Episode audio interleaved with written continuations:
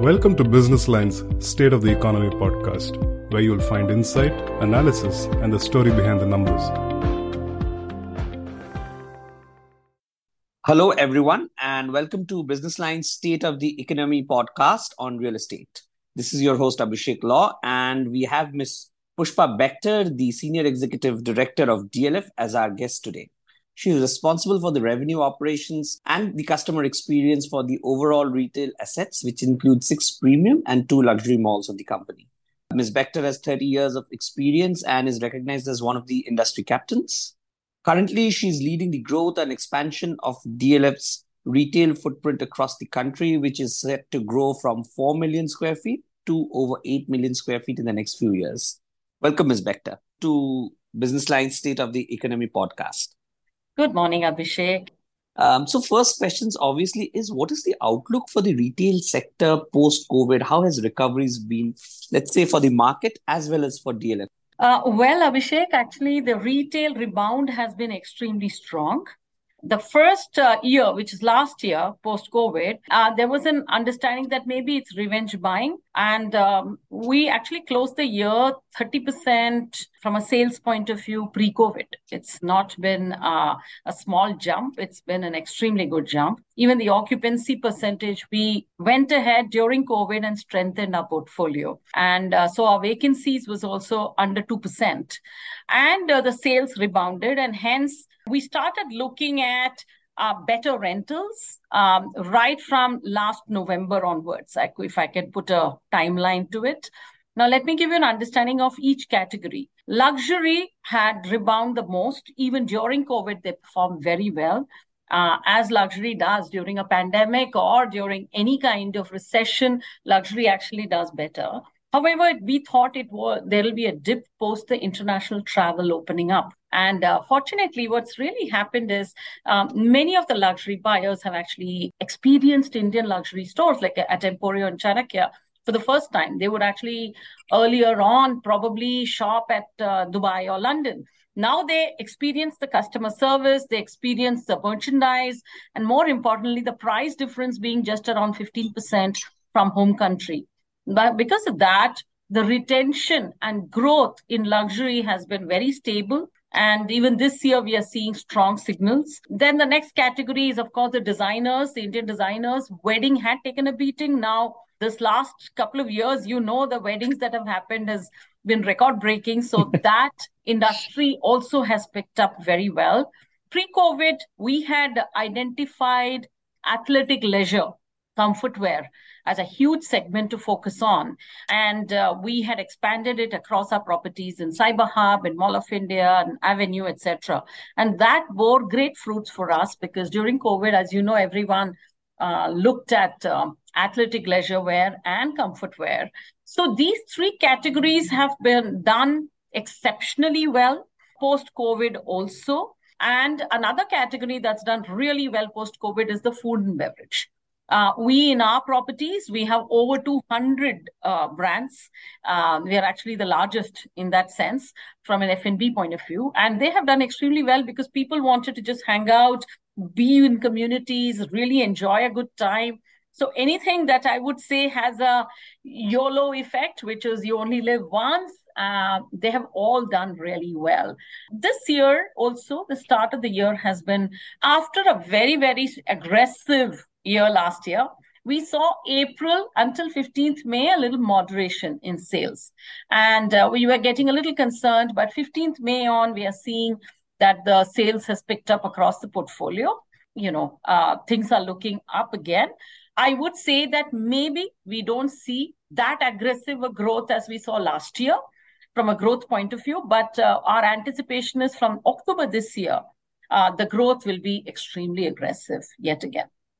Okay, I had saved this question for the last one, but I think I'll put it up now. So this pickup that you're seeing post May 15th, is it primarily driven by early end of season sales? And exactly what are the buying patterns you see right now? Okay, so the, it's interesting because it's just about happening and we are seeing what the trends are. The early trends indicate that there was a big merchandise pileup at the retail fraternity level because they had merchandised and uh, manufactured looking at the extremely strong sales across the retailers their um, growth and expansion was rather aggressive since the past 12 months and hence the inventory pileup was there uh, we were anticipating an early sale, and that is what's happened. From 15th May on, we are seeing that the customers have come back. Yes, there's summer vacation, etc. But customers have also gone out for international travel and domestic travel this year quite aggressively because um, it's, you know, last year there were till there were a lot of fence sitters. This year, um, you could genuinely see that people had uh, gone overseas for their um, you know international travel holidays etc in mm. spite of it from 15th may on we started seeing uh, green shoots the retailers indicated to us that they would go on an early sale which is what they have done and you see most of uh, our properties now most of the brands are on full sale including zara etc when i see the aggression in the sale I do think that there is an inventory pileup. That's the thing, and they want to offload it. It's quite an aggressive offer. You should go out and see the deals there that you're getting. Uh, the second is the fact that you know we also see people coming back from their holidays, and hence there's sort of the back to school, the back to work um, shopping is happening. These are the two things I would say. Great offers, and people are gearing back for the year. Uh, how does this impact your expansion plans since you're saying that you're expecting pickup October onwards? It's still, let's say, a good season with the end of season being moved up. How how, how do you plan out your expansion plans now? You have been I mean, saying that you want look to look at expansion plan, Abhishek, looking at a quarter, right? You just can't. You have to look at the macro economy. And mm-hmm. so let's look at what has happened and what's COVID done for retail. Mm. What COVID did is that most people went, shops were shut, but the, when the shops were shut, online was aggressive. In India, across the board, people missed the sense of touch and feel shopping and physical mm. experiences. They missed it a lot. And the entire uh, first question you know what it really tells is that the consumer likes that interaction likes the community sense and also likes experiences. Um, you know and they're not very insular and they i think that is the sense that one gets. And today we are uh, we are seeing in the next 10 years to be the year of retail because uh, the decade of retail purely because of two things. One the economy is very strong as you know and the economy is only getting stronger by the day. Uh, we are seeing um, you know there was talk about inflation but it, at the retail end uh, we are seeing that uh, people are actually looking at living a good life for them a larger home a better life and living for the present has become a consumer state of mind. This is in a way like the what US experienced around 3 4 decades back when people moved into larger homes and there was a boom in retail across the United States. Um, we are seeing a similar thing. China during its great days again saw a similar boom. We actually are at the cusp of that boom. So when there is a retail boom that we can clearly see as an indicator not going by any quarter or two. We uh, have to be as the leader in the forefront. And hence, our expansion plan was uh, envisaged during COVID. Even before COVID, we were discussing and talking about it.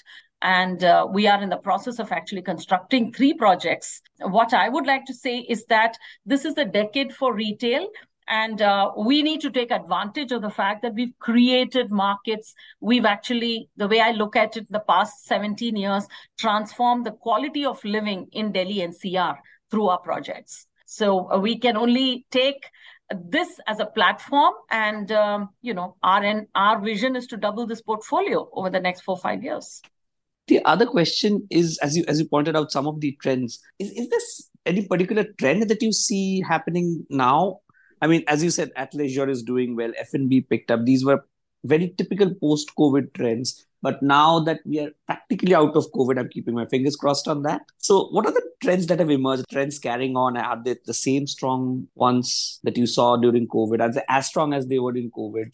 Athleisure continues to be doing well.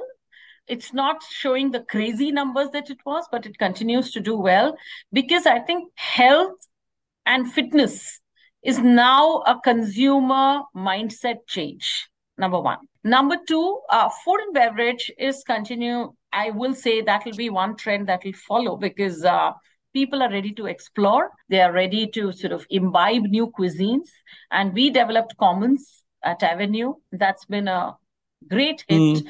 Because it's it's really showed that yes, malls need not be just about shopping. It can also be about curating this wonderful a uh, lot of uh, different kinds of cuisines, uh, very well housed, and we did not do a food court there. We just did commons.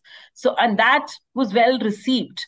That also showed that you know the mix is changing. One trend that will continue. Then, of course, as I said, uh, luxury will continue to be strong. The, because as millennials are moving into having a very strong buying power, remember digital first that means people discover digitally but shop physically has become a reality. And so luxury is benefiting from that reality. People love uh, what's the latest trends in luxury, etc., but they come in to shop physically. So that's another trend. The fourth, I would say, is that people are looking for experiences. So we in our malls, we are looking at how do we curate programmable uh, spaces week on week so that curation has become very important. And that's become sort of uh, one of the uh, basics when it comes to mall curation. We can't just depend on shopping. People are looking for that extra and we'll also have to keep developing those extras Right. And um, so obviously one question here, since this is quite a rosy, a nice picture for the retail is the rental. Um, also considering that there is some slowdown headwinds. So are people willing for rentals, willing to go for better rentals? We in DLF had all, always gone in for a minimum guarantee revenue share sort of an approach. Mm.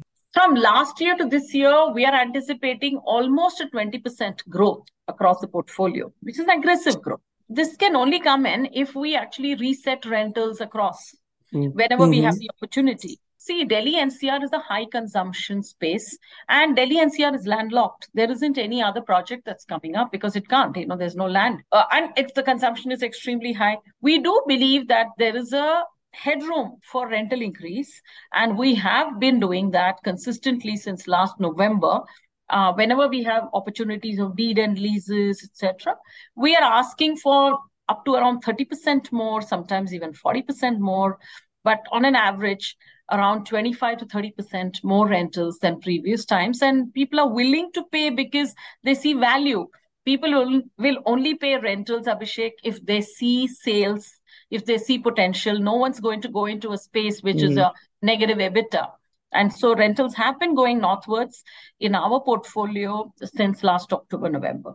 And since you're also talking of expanding out of Delhi NCR, like your Goa projects, some of your Chennai projects, is the rental an issue there, or can you command similar rentals of Delhi NCR there? No, office you... amenity is a different ball game. Office amenity, the entire thing is how do we create spaces which are value cuisine uh, from a food point of view, value in terms of wellness, in terms of business centers, uh, business hubs, so and and food hubs. So there, uh, we do command rentals, but we cannot command to the extent that we command in malls at this point in time.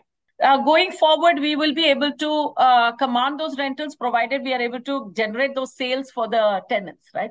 Ultimately, it's about um, you know proven products Right. And um, since we're almost at the end of my uh, of this podcast, so I'll ask with one simple uh, question.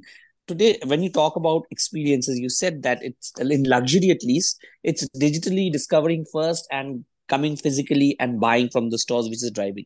But is this the case for other segments also, considering your mall, mall portfolio is spread out? And we also have these strong influencers who play a role in what is the trend there?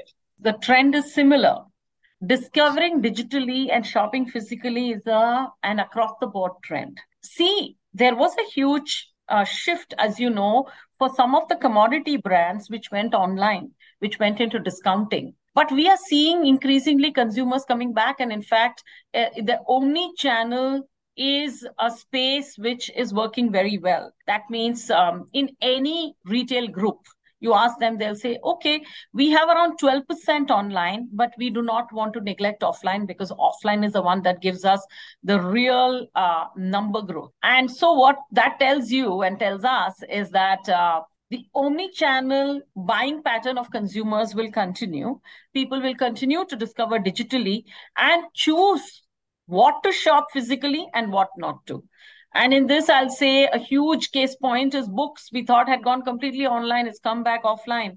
Uh, same is the case with uh, some of these brands which are athleisure. Athleisure is available online. Why are people coming in physically and shopping so well? Because they want to feel the product.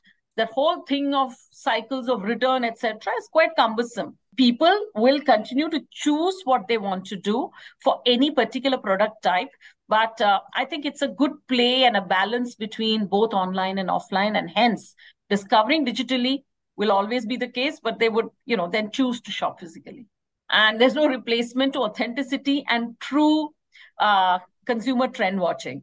Uh, there is no replacement to that. And this is, uh, you know, retail, the only constant is change. That's the only constant. sure. Right. That was all from my end, ma'am. And thank you for your time and thank you for being on the podcast. Thank you.